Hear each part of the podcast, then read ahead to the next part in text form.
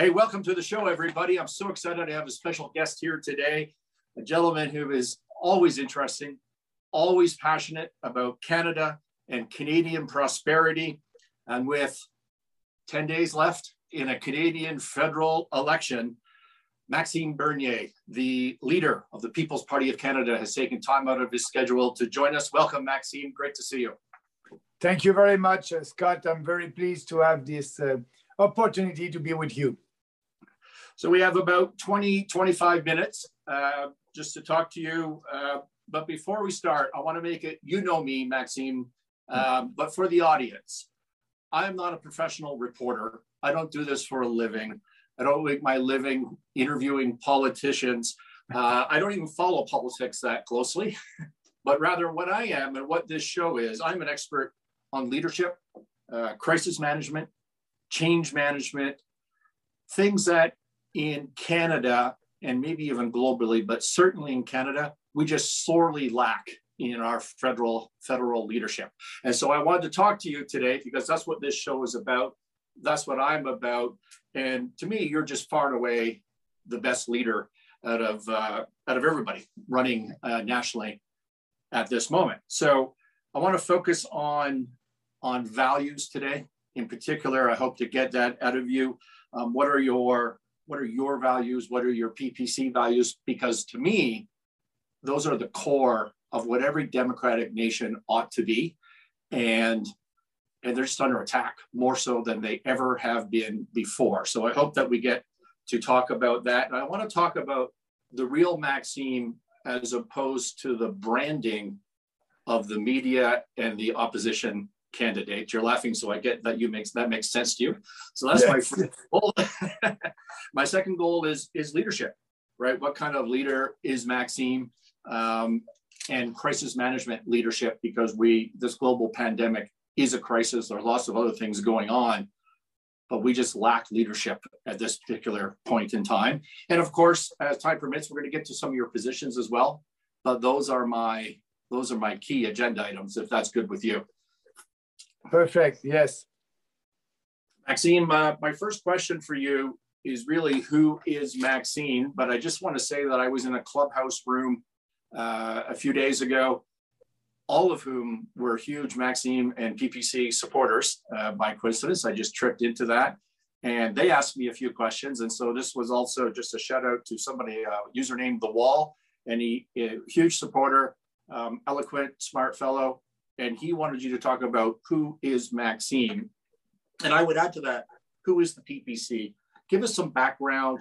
What gets you up in the in the morning and keeps you passionate? And as we would say on this show, you know, what is your why? Yeah. Uh, first of all, I want to thank you for asking that question. What I like, you know, I like to do what I'm doing. Uh, as you know, we are doing politics differently and that's a kind of also my personality. I like to be with people. I'm competitive. I like sport. I'm a runner. Uh, i'm running not every morning this time because of the election but i try to run at least three to four times a week. And um, and i'm training right now for a marathon. Uh, and i like to have big goals and and do my best to achieve it personally uh, so building the PPC, and when I left the Conservative Party of Canada, uh, you know, the, this party, the Conservative Party, was not conservative anymore, and now we have proof of that of every day. But I decided to be in politics after a discussion with Stephen Harper in 2005. Uh, we had a dinner together in a private club in Montreal. At that time, I was a VP of the Montreal Economic Institute, that's a, a, a, free market think tank like the Fraser Institute, but in Quebec. And uh, he was looking for some ideas for his campaign. And I always like public policies. And I told him at that time, you know, if you want to have support in Quebec, you must respect the Constitution. You must uh, have a platform that will lower tax to Quebecers. And it would be good to Quebec for Quebecers, but it would be good also for every Canadian and we had a good discussion. And I was 43 years old. Uh, I had a good uh, career in the financial sector in Montreal. I decided to jump, and I wanted to politics because I had a, a strong background also in in, in uh, business. but also in public policies. And so I went there. My goal was to have a smaller government, uh, not interfering in provincial jurisdiction. And I did my best around the cabinet table to have policies that would bring more freedom and less government and less regulation. So I really enjoyed what I did. And uh, it, it's part of me. I, I, I like competition. And sometimes, you know, when you you never you you're not always winning your debates. I had a couple of uh, uh, debates in, uh, with my colleagues at that time around the cabinet table, but at least I like to fight for ideas that I believe. And um, in in the end of all that, I didn't win the conservative leadership, as you know, with 48% of the of the votes. But I was, uh, I want to tell you that night of that election in uh, 2017, when I saw the score, uh, 51 49, uh, I was not disappointed. My first uh, sentiment, I, I was, was relieved. I, I don't know if that helps, but I was very disappointed. I was disappointed. yeah, yeah, but but for me at that night, that day, that night, not the day, the days after, but that night, I was relieved. It's a it's it's a very bizarre because I knew at that hmm. time, mm. looking at the score, I had only on 99 conservative MPs, I had only four of them that supported me. And I had the support of the membership of the conservative, 49 of them supported me. But I knew at that time, winning 51 49, the margin is too thin. and I knew that my colleagues uh, were not in, on my side. So I knew that I, I would have to do some compromise with my ideas to be able to manage, to be able to stay the leader. And I don't want that. I believe that I had the best ideas, and I don't, I, and I didn't want at that time, and I don't want today to do any compromise compromise with my ideas. So that's why I was a little bit relieved. But after that, you know, uh, uh, the conservative was not conservative, and I quit. And that was the best decision in my political career to create the PPC. That was a tough election, our first one, but today I think more people understand. And all these ideas now, I feel free, I can express myself, and we have a lot, all our candidates are coming because they like the platform. So I didn't want to do any compromise. And it's like a little bit Margaret Thatcher. I really appreciate Margaret Thatcher when she was a, a prime minister of, in UK. And uh, she was a real conservative. And at that time, when she was in the opposition, that was not popular but she spoke about what she believes with passion and conviction. And she was able to succeed and be a prime minister and implement real free market reforms. And after, when she quit politics, she did an interview and they were asking them, what, what did you not enjoy so much in politics? What did you didn't like with other politicians? And she said, you know, when you're uh, politicians and having meeting, it's all about compromise try to do some compromise yeah, to please right. everybody. And I didn't like that because when you do a compromise, uh, when you do a consensus, sorry, you try to have consensus with other politicians on different subjects. But when you achieve a consensus, you compromise with your ideas. And I don't want, I believe, and she said, I believe that I have the best ideas, and I don't want to do any compromise with my ideas. So, and it's a little bit me also. I don't want to do any compromise. I know that we don't have a lot of support right now for some of our ideas, but I believe they are the best for this country. And the more I will speak about it, the more support we will have. That's why, Scott, I'm right. saying that we are doing politics differently because usually a politician will speak about something when they're going to see in the polls that they have maybe 35, 40% of support of that idea they will take the chance and speak about it to increase that percentage. For us, we, we don't do any polling. We don't we don't do that. We're doing politics by conviction. And if we have only 10% support, we know that we have the best ideas for the future of this country. And we know that the more we speak, the more support we will have. So that's another way to do politics. And that's why the platform of this election is the same one of the last one and would be the same one in the, after this election. So that's uh, that's me. I like to be uh, fight for something, and I believe that I have the best ideas. So I won't do any compromise with that. You like it or not, and that's why I want pander to your vote and telling you what you want to hear and try to please you to have your vote. No, like I, I, I did a press conference uh, in Beauce uh, when we, when I launched my campaign the the third day of the campaign, and we had the mainstream media over there, and the mainstream media asked me a question. Mr. Bernier speaking like that against uh, the example was against the vaccine passport. You know, uh, it's very popular in your riding. It's very popular in Quebec. Legault is very popular. You you're not helping your cause to be reelected. I said, you know, I prefer to lose with defending my ideas, lost with my principle, than win and not not telling what I believe in. And so that's what I'm doing. And now, when I started that campaign, I was at minus 10% in the poll in Beauce. And now we are tight, me and the conservative over there. And I believe it will be a tight race, but I believe I'm able to win that. In Beauce in Beauce. But we'll know we'll know that in 10 days. But uh, it will be tight. It will be tight. But yeah. I won't change to try to please people in Beauce. You know, they asked me a question in Beauce at the radio interview, and what will you do, Maxime, for the riding here in Beauce? What we I said nothing, nothing special. You know, my platform is good for people in Beauce, and it's good for people in other ridings. I won't try to tell you something special. No, uh, the platform is there for every riding in this country, including Beauce. Yeah, yeah, love it. So, is it fair to say that if you look at the conservatives in particular, there's just a long history of being conservative during the nomination process and then moving to the center?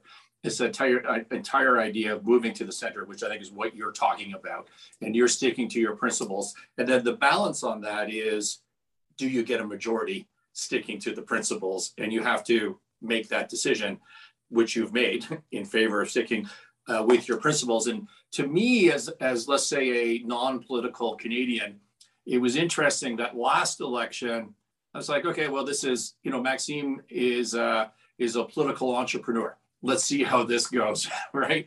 And uh, such uh, courage uh, to get out there and to do that but he's not going to win, and we'll just see what happens. And this time, um, maybe you win in Beauce. Like hopefully you do, uh, but it almost doesn't matter because I think you've changed the dialogue. I think you've changed the dialogue with your values and your principles already, already, and maybe beyond Canada, right? Because to me, correct me if I'm wrong. To me, I, I just think this is a single issue election, and it's and it's vaccine segregation that's what it is. And you didn't have that issue last time. And you're the only one on the right side of that issue uh, right now. As you can see by the crowds, how many people are showing up at your your speeches around the country right now? It's incredible. Yeah, the, the, biggest one was in the middle of nowhere in Manitoba. Sorry for my friends in Manitoba, yeah. but uh, we had we had a more than one more, more than one thousand people there. And when I'm doing little places. Uh, 3,000 or 4,000 uh, people in a, in a municipality, in a village, yeah. we are able to have 200 people, 250. But you're right by saying that the Conservative Party moved to the center. That was at the last election. Now they're moving more to the, to the left because we are in the socialist era and their only goal is to be in government and they will be like the liberals because they have the same policies. And so, yes, uh, uh, my, my pool or my clientele or my pool of, of, of voters, uh, it is not 50% right now, maybe 20%. If I can have half of that 20%, I'll be at 10%. I'll be happy. And next time we'll grow that step by step. But the most important is to, to, to start that common sense revolution, that freedom revolution in our country. And we just need one voice in Ottawa. I believe that we'll be able to elect a couple of candidates. I don't know. We don't do any pollings. It will depend, but it's going well. And we'll have that voice and we'll do that fight and we'll force to have that debate, like you said. We don't have a real debate uh, in Canada right now. I was listening to debates of yesterday. I was very pleased not to be there. You know, they didn't debate. Everybody uh, agrees with the same ideas. More, some of them are more socialist other are a little bit less socialist, but uh, we didn't have a real debate. And that's why we want to bring that new debate uh, with, uh, with real freedom ideas in parliament. I started calling them the uni party last night. Every one of those people on stage. And listen, I promised you we weren't going to talk negative or about the other people, uh, the, uh, your opponents, but that debate upset me so much last night. I just want to get your view on a couple of things. You know, Trudeau, he started off. He started off with Build Back Better, which he literally plagiarized from Biden, who has an approval level in the 30s uh, today, right? He talked about, I counted six times that he mentioned the word Harper. What was that, seven years ago? He's still running against Harper. And he attacked progressives as if he's not the progressive on the stage. I mean, it's just crazy to me. Talk to me not about their policies, but how would you evaluate the leadership ability of the people on that stage, or at least of of uh, of the liberal and conservative candidate. but for me, a leader is somebody that believes in something and, and, will do everything to to be sure that what he believes uh, will be will be a policy, will be something that will be real, will be able to achieve that. But these leaders, uh, they're not real leaders because they're doing politics based on, on polling and on focus group. So, so they don't have any vision for this country. A leader must have a vision. I'll give you an example. The election of 1988 in Canada, Brian Mulroney was the prime minister. Yes, Brian Mulroney did some mistake, but at that election, he was able to have the biggest majority in the history of this country. He decided this election will be about the free trade agreement with the US. When he started that, in the polls, 60% of the population were against a free trade agreement with the US. So all the other political parties, including the liberals, were against and decided, no, that's that's important for the future of this country. Let's do that fight. Let's go and battle for that. And he was successful to change the public opinion and win that election with the biggest history in our biggest majority in our history. So that's leadership.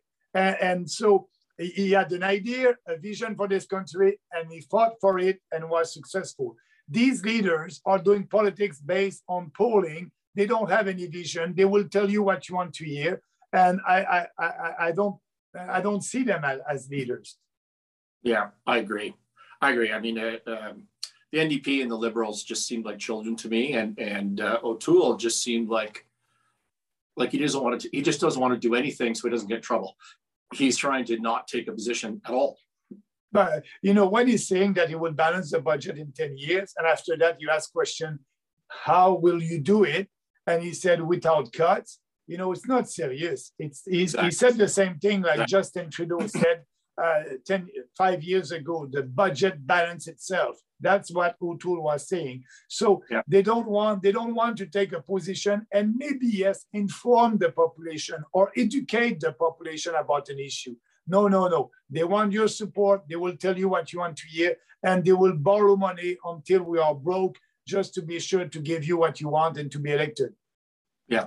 Um, tell me, excuse me, tell me about Maxime Bernier as a leader, and maybe specifically jump into your four core values, which I think drive you as a leader. Yeah, you know, I'm coming from Beauce, and Beauce, it's a half rural, half urban uh, riding south of Quebec City and they're very entrepreneurial with their the entrepreneurship. A lot of small businesses there, uh, and entre- successful entrepreneur.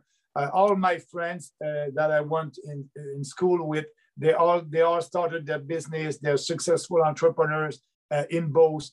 And the best compliment that I can have, it's the compliment that you just told me in the beginning. You are a kind of an entrepreneur in politics, and for me, it's a nice compliment.